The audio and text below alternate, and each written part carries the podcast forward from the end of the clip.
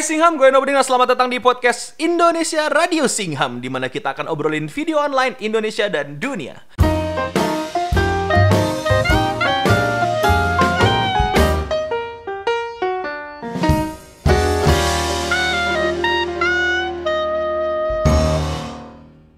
Kita akan ngebahas sesuatu yang berat lagi nih. Ya, karena gue pengen mencoba membawa ini ke ranah publik dan orang-orang bisa ngomongin kayak beginian gitu loh biar biasa gitu loh biar kita bisa nongkrongnya tuh bisa banyak uh, bahasan gitu. Jadi nggak mau yang santai-santai aja. Berat dikit tapi bahasnya tetap dengan keadaan yang santai.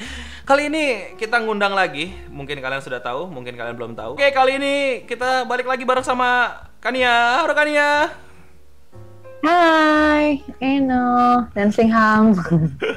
Banyak orang yang sekarang mulai menebar teror kembali di Indonesia dan hmm. sudah ketangkap dan katanya bakal dilakukan uh, hukuman mati. Dan di saat itu juga tiba-tiba ada kontra argumen yang bilang bahwa kenapa dihukum mati? Nggak boleh itu namanya dihukum mati. Dan lagi-lagi seorang Kania hmm. membuat kaget gue karena ternyata di Twitter dia bilang gue setuju hukuman mati. Wow, untuk seorang yang ini ini stereotip di Indonesia ya bahwa kalau orang open minded tuh pasti tuh sayang sama orang nggak mungkin namanya tuh uh, ada hukuman mati. Ini di di kalangan gue ya mereka tuh menilai hukuman mati tuh pasti okay. yang open minded kayak lu tuh pasti mereka nggak setuju gitu.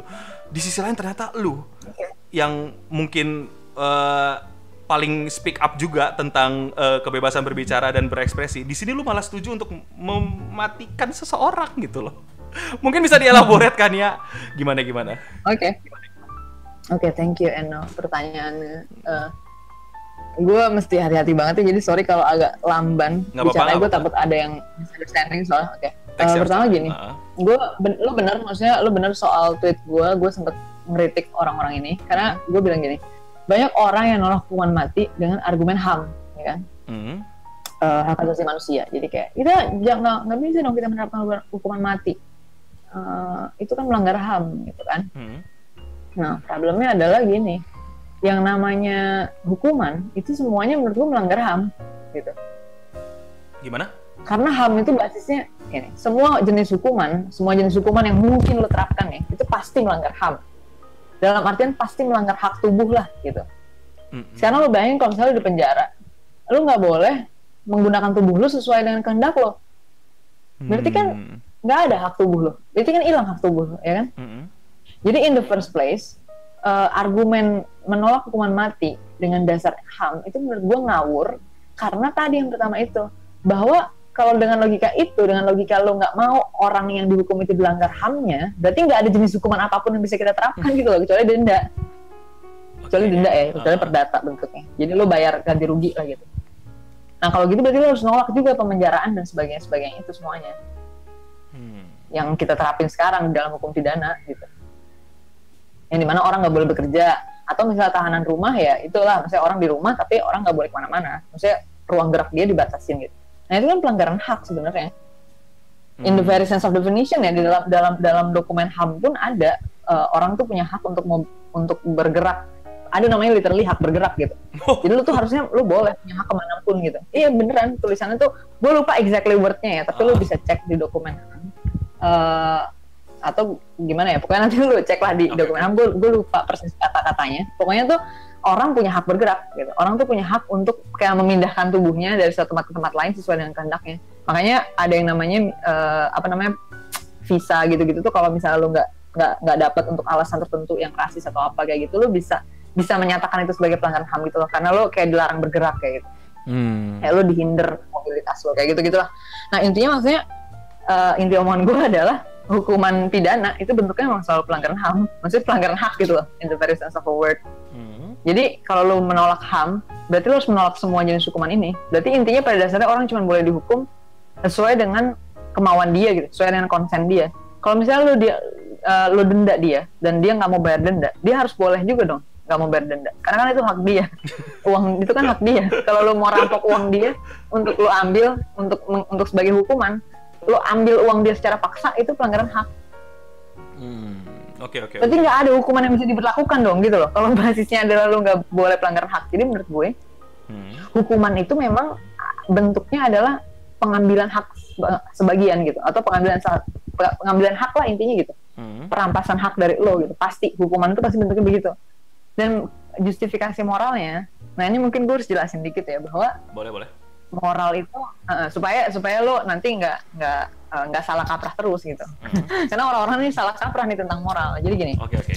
Moral ini, moral itu adalah sesuatu yang bebas. Maksudnya bebas itu dia nggak ada aturan uh, rigid atau rumus baku untuk membuat sebuah moral. Mm-hmm. Jadi lu tuh boleh bikin moral sendiri, apalah isinya. Orang percaya bahwa semua Yahudi harus dibunuh, itu bisa jadi moral orang percaya bahwa semua anak perempuan harus dibunuh itu bisa jadi moral juga ngerti nggak okay. moral itu adalah tentang apa yang menurut lu baik atau buruk nah apa yang menurut lu baik atau buruk ini nggak ada dasarnya di dunia ini gitu ketika kita ada di dunia ini default bebas aja semua mau bikin moral apa terserah kayak gitu Nah, hmm. HAM ini adalah salah satu produk moral yang kebetulan disepakati oleh sebagian besar orang hari ini gitu. Jadi kebetulan aja kita sepakat nih pakai HAM. Nah, kemudian mungkin lo bingung kan, kenapa ya penerapan HAM ini bisa beda-beda gitu kan? Nah, karena balik lagi ke yang tadi gue jelasin, moral itu arbitrer, sewenang-wenang atau bebas, nggak ada nggak ada dasar bakunya.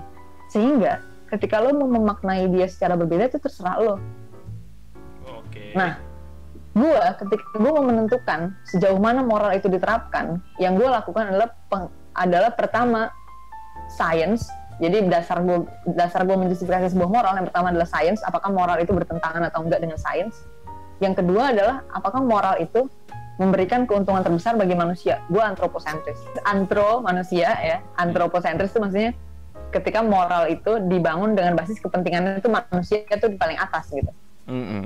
Jadi misalnya dalam dalam argumen lain nih, misalnya dalam argumen ini deh animal rights deh, gue akan nolak semua bentuk torture atau pembunuhan binatang sejauh dia tidak mengganggu kepentingan manusia. Tapi ketika kepentingan manusia terganggu, misalnya nih populasi singa di sebuah tempat itu bunuh-bunuhin orang, gue akan mendukung pemusnahan singa itu, ngerti nggak? Oh iya iya iya. Iya, jadi gue akan selalu on the side of the humans. Nah, hmm. udah ya sampai situ dulu. Ya. Dan ini bebas ya, lo boleh lo boleh debat ini, lo boleh pakai prinsip yang lain terserah. Tapi prinsip gue ini. Nah, sekarang kita balik ke hukuman mati tadi. Oke. Okay.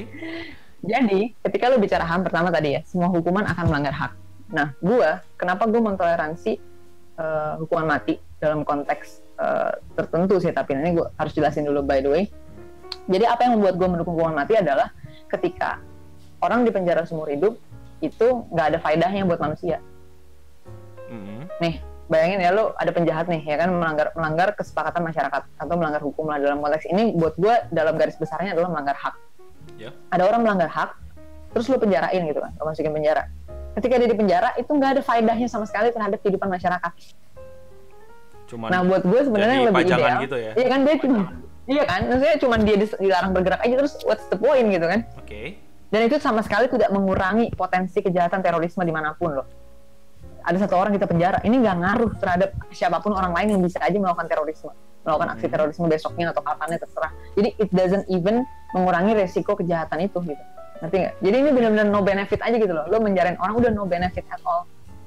Hmm. resiko kejahatan tetap tinggi karena orang juga apa ya apalagi kalau dalam konteks suicide bombing ya.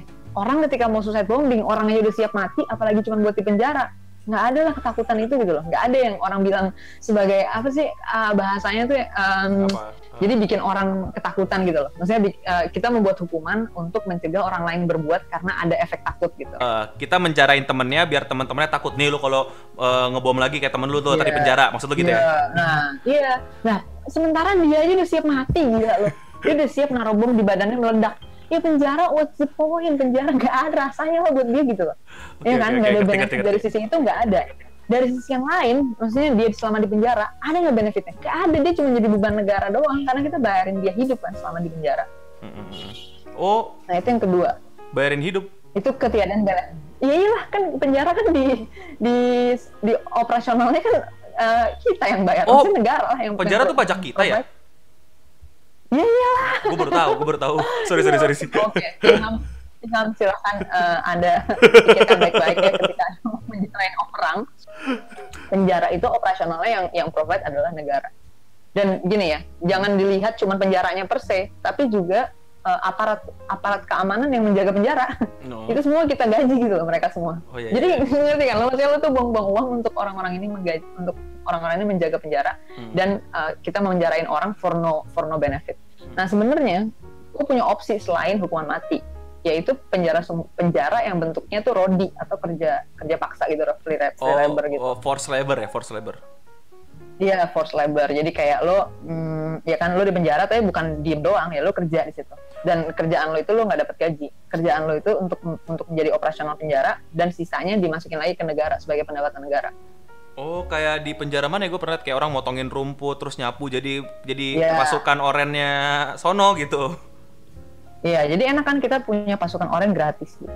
Oh, penjara kita tuh nggak ada kerjaan, cuma tumpukin doang ya? Iya, nggak ada makanya. Oh. Nah itu itu salah satu alternatif tuh yang gue dukung gitu kalau lo lakuin itu jadi kita ada benefit ya kan balik lagi ke perhitungan gue tadi sehingga dia punya benefit terhadap kehidupan manusia. Oh ya iya, iya oke oke. Jadi ini berdasarkan hitung hitungan lo ya. Iya dong iya dong. Maksudnya ya daripada dia nggak jadi apa-apaan ya kan? Nah itu. Tapi karena kita nggak punya mekanisme itu maka gue bilang yang kemarin itu daripada dia di penjara buang-buang duit doang ya kan? Hmm. dan nggak memberikan deterrence effect juga atau efek jerak terhadap orang lain tapi bukan terhadap dia of course. Hmm. Nggak memberikan efek ketakutan juga lah terhadap teroris gila aja gitu. Hmm. untuk orang bisa gini deh kalaupun nggak bom bunuh diri ya untuk orang bisa bunuh orang lain hmm. itu nyal nyalinya udah jelas lebih gede daripada penjara lah kayak I don't care penjara men gue bisa nembak orang di kepala gitu. Itu, tuh, itu tuh tekanan yang gila banget loh untuk lo bisa nembak jangan kan nembak orang deh lo bayangin lo nembak kucing deh nembak kelinci deh di kepala gitu atau lo gorok kelinci gitu dengan dengan you know kayak kelinci lagi gerak-gerak itu terus gorok gitu lo bayangin itu aja lo pasti punya tekanan mental luar biasa hmm. ketika dia bisa melakukan itu mass shooting nyembelih orang ya penjara udah nggak ada apa-apanya lah buat dia gitu. okay. Jadi jadi hukuman penjara ini kalau nggak ada nggak ada benefit sama sekali itu bener-bener menurut gue eh kalau nggak ada benefit yang kayak tadi misalnya bentuknya kayak kerja paksa tadi ada benefit uang terhadap negara atau apa itu bener-bener no benefit aja gitu menurut gue kayak what's the point? Nggak nggak ada poinnya gitu penjara tuh. Hmm. cuman lu bikin dia tersiksa aja nggak bisa nggak bisa gerak dan itu pun eh, nggak uh, terlalu pengaruh sebenarnya terhadap dianya hmm. gitu. Karena dianya juga emang udah ngerasa udah iya yang tadi gue bilang kan dia udah melewati sesuatu yang lebih besar daripada penjara gitu. Hmm. kayak gitu loh. Nah itu itu itu itu dari konteks kenapa gue uh, nggak nggak setuju dengan penjara yang tadi yang no benefit itu. Sehingga gue milih opsi lain kan which is yang tadi ada opsi uh, kerja rodi atau forced labor atau yang kedua capital punishment tapi capital punishmentnya harus low cost low cost capital punishment low cost tuh maksudnya yang murah gitu Iya, yang murah. Kenapa? Karena capital punishment yang diterapkan sekarang di seluruh dunia itu lebih mahal daripada penjara seumur hidup beban biayanya. Emang dibunuhnya pakai pisau emas apa ditabrak sama Ferrari hmm. gimana sih? Gue ngerti, pasti logika lu bakal gitu. Logika gue juga awalnya gitu. Uh. Dan gue juga sama kagetnya sama lu semua sekarang. Uh. Kayak, what? Kok dihukum mati lebih mahal sih daripada penjara gitu kan? Oke okay, oke, okay. kenapa tuh? Di penjara kan orang makan terus tiap hari. Problemnya adalah ketika orang mau dihukum mati, ada certain prosedur yang harus lu penuhin salah satu yang paling mahal adalah pendampingan pendampingan psikologis dan spiritual. Wow, oke. Okay. Uh, lu bayangin lo harus nyediain psikolog sama uh, ya intinya ahli agama lah ya ulama atau pendeta gitu. Setiap datang kan mereka harus dibayar tentu saja ya kan, karena secara profesional kan begitu. Nah itu jauh lebih mahal daripada makan lu tiga kali sehari kalau cuma nasi tempe doang. Oke, bentar. Lu makan tiga kali sehari berapa gitu kayak delapan belas ribu. Nah ini satu kali datang psikolog atau kayak gitu harus kayak berapa juta? Coba. Bu kan dia mau mati nih bu, kenapa masih pakai psikolog? Kan jiwanya mau hilang bu. nah itu kan gitu kan. Nah ini ini dia nih, ini menurut gue masalah besar banget nih. Satu itu. Terus yang kedua pendampingan psikologis ini untuk si ininya juga untuk yang perseku, untuk yang eksekusi Oh, ya, itu, gue paham, gue paham itu, gue paham ngerti gue sekarang yang itu. Iya kan, algojunya juga harus dapat nih pendampingan ini kan. Uh. Karena kan, ya kan, dia kan, dia kan mau mau. Nah tadi gue bilang kan, ketika lo mau bunuh orang itu ada tekanan mental luar biasa. Jadi ketika lo iya, bisa yeah, bunuh yeah, orang itu lo udah penjara tuh udah nothing gitu loh. Nah makanya si algojo algojo ini semua harus ada harus ada terapi kayak psikologisnya sebelum melakukan untuk nggak jadi gila setelah itu gitu. Mm. Karena kalau lo punya kalau lo dari awalnya nggak cukup psikopatik orangnya, lo pasti stres banget kalau habis bunuh orang gitu. maksudnya lu bisa gila lah lu bisa lulus sanity karena lu nggak tahan dengan tekanan mental setelah melakukan itu gitu. Mm-hmm. nah maka lu butuh terapi psikologisnya kayak gitu nah semua persiapan-persiapan ini yang dilakukan selama berbulan-bulan dan segala macam ini ini jauh lebih mahal daripada kalau dia di penjara seumur hidup. Oke. Okay. Iya. Ini, ini data ya. Gue gue lupa angka persisnya lu bisa cek. Yang pasti uh, capital punishment itu lebih mahal daripada penjara seumur hidup. Hmm. capital punishment yang sekarang kita lakuin ya. Nah maka gue akan setuju pada hukuman mati kalau prosedurnya nggak begini nih. Jadi hukuman mati itu harusnya menurut gue ketika kejahatannya sudah diketahui pasti ya sudah pasti nih dia udah pasti melakukan kejahatan. Lo udah nemuin bukti yang benar-benar nggak terbantahkan gitu loh. Ya misalnya CCTV muka dia emang di situ lagi ngelempar bom gitu kan. Uh. udah nggak mungkin lagi kan ya kan.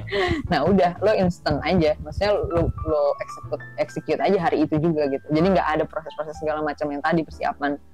Langsung aja lo execute. Sehingga low cost kan. Lo tinggal gantung atau strum atau apalah atau tembak tembak mati itu sudah selesai di pengadilan gitu, gitu pas lagi bersaksi nah, tembak mati gitu maksudnya enggak maksudnya nah pengadilan gimana ya Nah ini dia nih juga masalah nih, karena dia harus lewat pengadilan juga sih, jadi ada proses lagi. Tapi kalau bisa gini, pengadilan hari itu sehari, ya intinya uh, prosedurnya itu dibikin seringkas mungkin lah. Seefisien mungkin. Sehingga biaya, iya sehingga biayanya nggak lebih mahal daripada penjara. Pokoknya sehingga ketika kita trade off, dia itu lebih murah jadinya daripada penjara seumur hidup. Karena kalau dia nggak lebih murah, ya mendingan di penjara dong jadinya, nggak jadi lebih mendingan kapital lagi ya kan. Uh karena kemahalannya dia ini akhirnya harus ditanggung lagi oleh pajak kita gitu.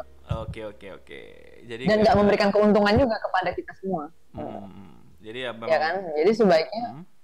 uh, capital punishment boleh diterapin, tapi efisiensi harganya harus diperbaikin. Jadi kita mungkin harus pesan cara cara eksekusi dari Cina.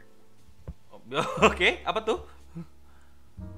ya, jadi kita impor ya, lu tau lah. Oh. Barang kalau dari Cina kan jadi murah. itu tadi jadi ada dua alternatif tadi uh, apa capital punishment low cost capital punishment atau yang tadi yang pertama uh, forced labor intinya hmm. poin gue adalah ketika lo membuat sistem penghukuman pertama gini kalau lo mencari efek jerak itu bakal susah banget.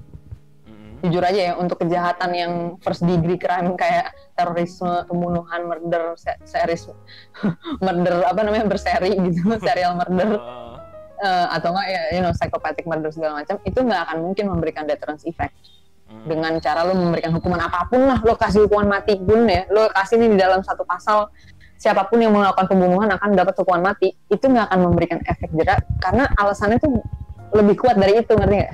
Mereka, In the first place ketika orang melakukan pembunuhan alasannya udah lebih kuat dari itu gitu. Yeah.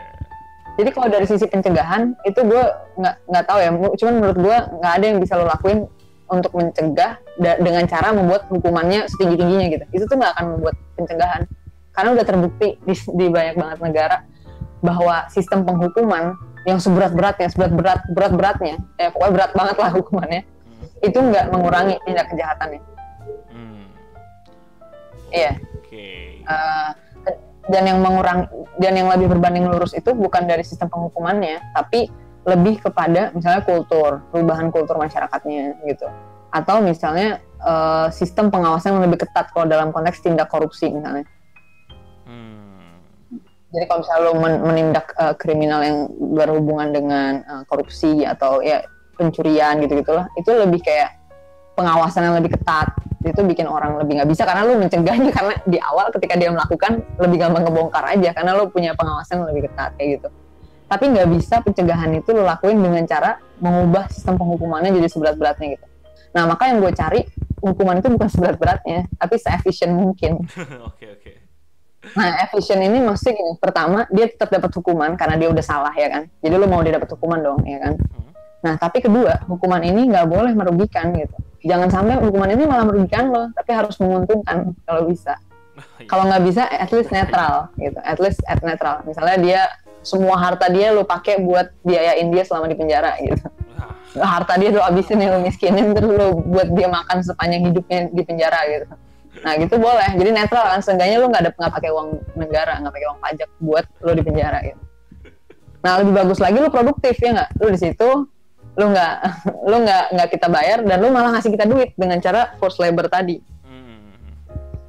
Nah, itu. Jadi menurut gua buat gue gitu prinsipnya itu hukuman bukan harus berat-beratnya, tapi harus efisien. Either dia bisa mencegah kalau dia nggak bisa mencegah seenggaknya dia jangan merugikan. Kalau bisa menguntungkan gitu. Oke jadi poin lo di sini adalah bukan berarti lo kayak pro banget sama capital punishment tapi dilihat dari efisiensinya. Di mana negara ini nggak ada forced labor ya pilihannya tinggal capital punishment ya capital punishment aja. Dan itu pun ya. mesti yang low cost ya jangan yang mahal-mahal ya. Dan kalau misalnya ya. ada forced labor lu pasti akan lebih milih forced labor dong karena kita dapat cuan lah ya. Iya iya. Cuannya kan buat negara bukan buat kita ya bukan buat kita loh ya buat negara loh Iya, buat negara. Makanya pastikan negara ngasih keuntungan buat kita. Nah, nah itu. itu. Makanya lain lagi itu. iya, kalau pemilu pilih yang ngasih keuntungan ya. Iya. Pilih yang ngasih keuntungan. dan juga yeah. ini ya apa bahwa ya lu bukannya semerna-merna pengen ngelihat orang mati sih sebenarnya ya tapi kan udah jelas iya, ya efek jerahnya itu tidak akan bisa kerasa lagi untuk orang-orang yang melakukan tindakan yang ya gila bom bunuh diri ya berarti udah pikirannya udah lewat dari kematian udah udah after death itu iya. udah udah jadi lu ancam mati pun yeah. emang dia cari mati jadi ya ngapain lu penjara mm. lu malah kayak lu kalau macam-macam gue penjara orang dia pengen mati ya di penjara nggak ada rasanya. Tetap, tetap dilakuin lah ya. Exactly. Uh, uh, uh, bener. Tapi kalau misalnya kalau misalnya ada argumen kayak gue sempat mikir tentang masalah hukuman mati ini tuh lebih kepada efek kekeliruan bahkan di seluruh dunia gitu. Di mana bisa saja kekeliruan itu terjadi kan dan ketika lu udah mengasih hukuman yang permanen pada fisik seseorang itu kan nggak bisa balik ya maksudnya kebiri kan nggak bisa disuntik yeah, balik ya yeah. dan apalagi mati nggak bisa dipanggil yeah, balik ya itu menurut lo gimana Lu bangkit lagi. Iya makanya. Iya ya. Jadi waktu, gue semester tiga kayaknya uh. dalam satu mata kuliah uh, berbandingan politik, gue pernah tuh bikin uh, eh teman gue bikin paper tentang hukuman mati, dia dukung, hmm. gue nolak dengan argumen ini. Iya, iya. Waktu itu gue gue pengen ngambil stance nolak, argumennya itu. Masih argumennya adalah banyak sekali terjadi kekeliruan dalam hukum gitu. Hmm. Jadi setelah diselidikin lagi ternyata bukan dia pelakunya gitu. Nah, iya itu itu, itu juga. lagi. makanya, makanya kan tadi iya makanya kan tadi kan gue sempat bilang asalkan udah pasti banget nih maksudnya hukum apa uh, buktinya nggak terbantahkan lagi gitu kan. Hmm. Nah, tapi tentu saja kekeliruan itu selalu ada lah potensi ya kan. Hmm. Nah, maka menurut gue perdebatannya itu kalau tentang kekeliruan ini ya, ya bukan di titik penghukumannya sih. Maksudnya uh, gimana ya? Kalau misalnya kayak gitu mau hukumannya apa pun tetap aja kan ya tetap aja salah dong. Lu menghukum orang yang salah kan tetap aja salah gitu ngerti gak sih? Walaupun ketika dalam konteks gini dalam konteks nggak permanen pun misalnya lu kasih hukuman penjara pun lu tetap nggak bisa balikin 20 tahun dia di penjara gitu. Yeah. ini dia di penjara 20 tahun. Yeah. terus ternyata salah. Tetap aja lu nggak bisa balikin. Jadi mau lu nerapin hukuman apa pun ketika lu tidak perbaiki sistem di awalnya ketika lu menyelidiki dan lu tetap membuat kekeliruan dengan rate yang tinggi, tetap aja banyak orang yang mengalami kerugian itu gitu. Dan itu terus sama sama permanen semua jatuhnya misalnya bahkan lu penjara orang lima tahun pun lima tahun dia nggak bisa balik lagi ketika lu ternyata salah gitu loh.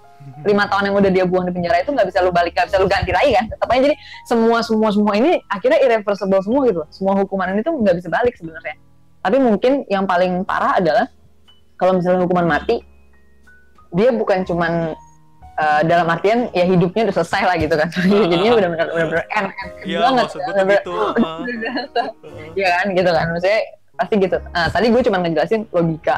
Logika lo menolak uh, hukuman uh, mati dengan alasan kekeliruan itu berlaku untuk yang lain juga maksud gue gitu. Jadi maksudnya kekeliruan ini harus di harus dibenahi gitu loh. Maksudnya masalahnya itu berarti di kekeliruannya gitu bukan di hukumannya ngerti nggak? Hmm jadi harusnya in the first place, kenapa lo melakukan kekeliruan? Kalau di Amerika misalnya, ada banyak konteks yang membuat hukum menjadi keliru adalah rasisme.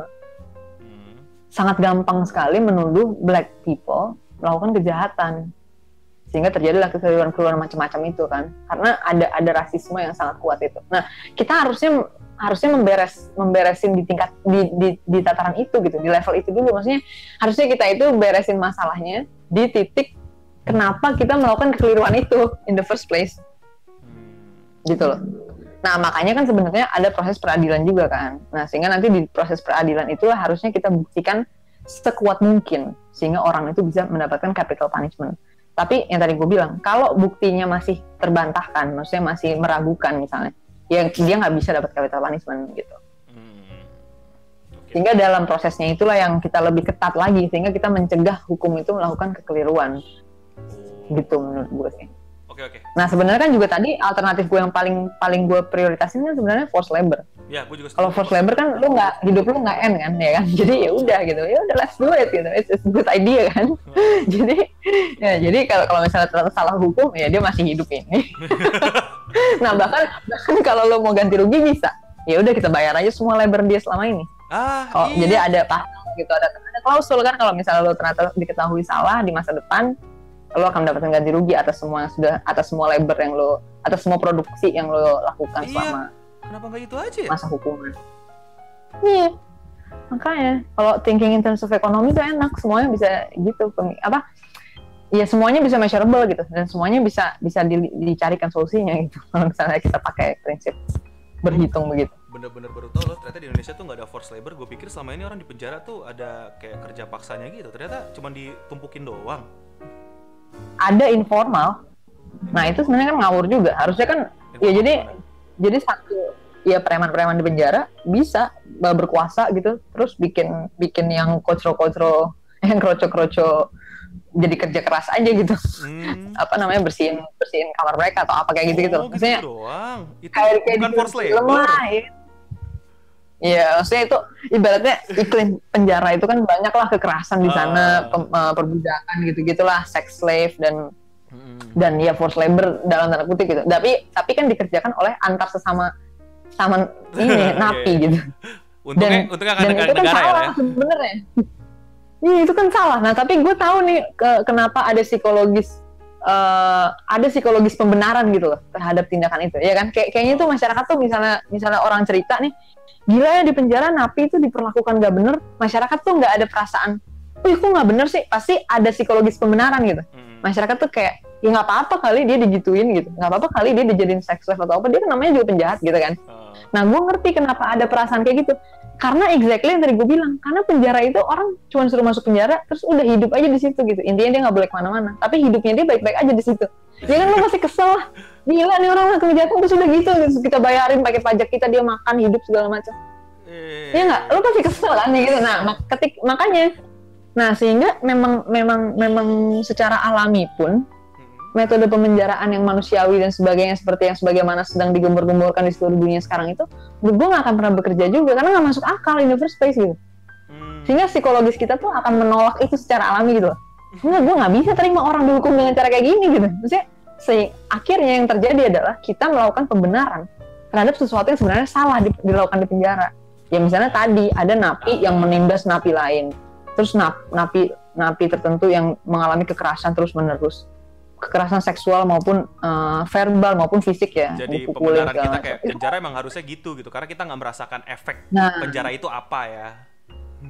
Nah, padahal torture gitu kan juga salah dong. Maksudnya kenapa kita harus menerapkan torture ini? Itu kan juga ngawur juga. Maksudnya nggak ngapain juga kan? What's the point juga kita kita um, torture orang gitu kan? Nggak ada nggak ada hasilnya juga. Fungsinya kan lembaga Makanya, jadi- pemasyarakatan ya biar mereka tuh bisa harusnya kan Iya. tujuannya adalah biar mereka bisa kembali ke masyarakat ya kan? Kembali ke masyarakat. Nah, biar mereka bisa Nah, tapi kan- berbaur karena mereka Jadi ya, kriminal tapi Hmm. malah dijadiin sex slave di sikat di ini ya balik-balik ke masyarakat Iya. jadi jagoan lagi dong dan malah bisa aja makin parah, malah psikopatik gitu loh, karena Iya. hilang empatinya. Oh, karena kita oh, oh. rampas kemanusiaan dia justru di dalam situ. iya itu lebih parah Jadi ya. sisi-sisi bersalahnya atau menyesalnya malah nggak keluar. Mm-mm. karena malah dihabisin di penjara kan nah itu yang yang malah jadi ngaco kan karena kita karena dari pertama logika logika hukumannya itu nggak pas gitu loh Uh-uh. kenapa orang dihukum malah diperlakukan dengan enak gini Nah, duduk di penjara dan nyantai-nyantai nikmatin hidup gitu terus dapat pendampingan psikologis dan spiritual seumur hidup terus makan baju enak segala macam gue di sini capek mikirin kayak gitu-gitu loh jadi kan jadi kan ada ada logika kayak gitu akhirnya malah membenarkan tindakan-tindakan yang sebenarnya salah kan kayak gitu makanya hmm. penghukumannya itu menurut gue memang harus diperbaiki. Maksudnya dibikin lebih yang kayak tadi, misalnya punishmentnya, ya dia forced labor lah, dia kerja. Sehingga kita tahu ada untungnya dia ada di situ. Gitu. Ada sesuatu kerugian kita atas kejahatan dia yang di- dibayar gitu loh. Sip, sip, sip. Nah walaupun untuk kerugian, walaupun kalau ada kerugian khusus memang harus dibayar beneran sih di depan. ya misalnya lo melakukan, misalnya lo melakukan perusakan properti gitu kan. Eh, Ya selain lo dipidana karena lo merusak properti, ya lo juga harus ganti rugi lah properti yang rusak gitu. Itu di depan. Nah sisanya itu untuk ganti rugi masyarakat luas yang merasa tidak aman atas keberadaan kejahatan. Gitu. Makanya gue semuanya in thinking in terms of ganti rugi lah gitu. Maksudnya ada ada benefit yang yang dimunculkan untuk manusia. Nah tadi kan antroposentris kita mulai berasap lagi Singham. gimana gimana? Gue so far mendapatkan beberapa pemikiran yang cukup menarik sih. Jadi enak untuk didiskusikan juga bahwa ya kenapa kita nggak mikirin masalah cuannya ya kayak bener-bener gue baru tahu kalau ternyata tuh di Indonesia tuh penjara tuh ya cuman karena kan gue ngeliatnya film ya film-film luar ada forced labor kan ada orang bersihin rumput lah di pabrik lah gue pikir tuh di Indonesia kayak begitu oh, iya. Ternyata gue baru tahu nah, dari lu. enggak cuman nongkrong doang di penjara. Dapat baju dapat makan dapat psikolog dapat ini ya dan yeah, di situlah akhirnya gue yeah. paham kenapa lu lebih mendukung capital punishment daripada jadi pajangan doang di penjara. Keluar-keluar bukannya jadi orang bener malah jadi orang lebih ngaco lagi kemungkinan besarnya ya. Dari yang gue setuju ya. Ternyata emang mungkin dipersiapin uh, iya. uh, uh, yang paling makin gue setuju itu sih. Mungkin dipersiapinnya lewat apa tuh? Dipersiapinnya lewat ini kali, lewat pendampingan psikologi spiritual lalalanya itu. Nah, Sama iya. kayaknya ada keterampilan, ada latihan keterampilan juga, tapi kayak keterampilan yang mungkin umum gitu ya. Tapi ada nosi kayaknya nggak nggak berlaku di semua tempat secara rata juga setidak-tidak lu tidak punya keterampilan yang motong rumput kayak jadi itu yang ngaspal jalan deh ngaspal jalan atau enggak kayak bayar tol yeah. tuh kan orang cuma diem doang ya mungkin lu bisa taruh satu polisi di jaga lu gembok orangnya di situ kan nggak bisa keluar bayar bayarin pintu tol lebih lebih lebih bermanfaat kayaknya oke okay, very very ini ya apa yeah. membuka peluang-peluang baru nih dalam apa uh, sebenarnya yang belum ternyata belum bisa kita uh, Indonesia belum bisa Indonesia terapkan dalam uh, lembaga pengkoreksian masyarakat ini ya ternyata. Iya, iya. Oke Kania, ya. lagi-lagi satu jam terlewatkan. Oke. Dengan thank you nih udah datang, udah rela berhaus-haus nih ya. Apalagi kira-kira yang bisa lo mungkin belum kita belum dulu sempat sampaikan dan pengen lo sampaikan ke teman-teman mengenai atau mungkin bisa di luar tema juga nggak apa-apa bisa ditemui di mana? Oke, okay, uh, eh, bisa. Ya, sebenarnya kontak gue terbuka lebar sih di sosial media dengan nama yang sama, Cita Irlani. nanti mungkin bisa di description box aja kali ya. Pasti, pasti. Uh, iya, nanti lo bisa. Kalau misalnya ada pertanyaan, kayak bisa lanjut tanya di situ deh. Soalnya untuk sekarang sih gue ngerasa uh, poin gue udah sih kayak udah cukup. Biasanya gue baru ke trigger ngejelasin lagi kalau ada pertanyaan lagi karena gue kayaknya untuk dari apa yang gue sampein kayak dari gue sendiri udah cukup sih. Jadi harus mungkin lo nanya lagi baru gue bisa tahu ada mungkin poin lain lagi gitu kan. Gue nggak inget lagi nih apa yang belum gue sampaikan so it has to be like you asking me the question. Jadi ya udah tanya aja di mana kan di sosial media gue oke okay, thank you Kania. Udah mau thank you. thank you for having me. ilmunya di sini. Thank you. Bye dan seperti biasa sih kalau kalian suka sama video ini jangan lupa like, share, dan subscribe untuk dengerin banyak podcast dari gue. Dan jangan lupa juga untuk follow Kania, ada semuanya lengkap di description box di bawah. Dan komentar di bawah yuk, panjang lebar. Menurut kalian gimana? Setuju nggak nih sama hukuman mati buat para teroris dan pelaku kejahatan first degree lain? Atau kalian menolaknya? Argumen apa yang kalian bisa debatkan di bawah? Nah, gue tunggu nih. Itu nih yang penting di podcast kita. Oke, Singham? Untuk kita semua, stay clean and sound.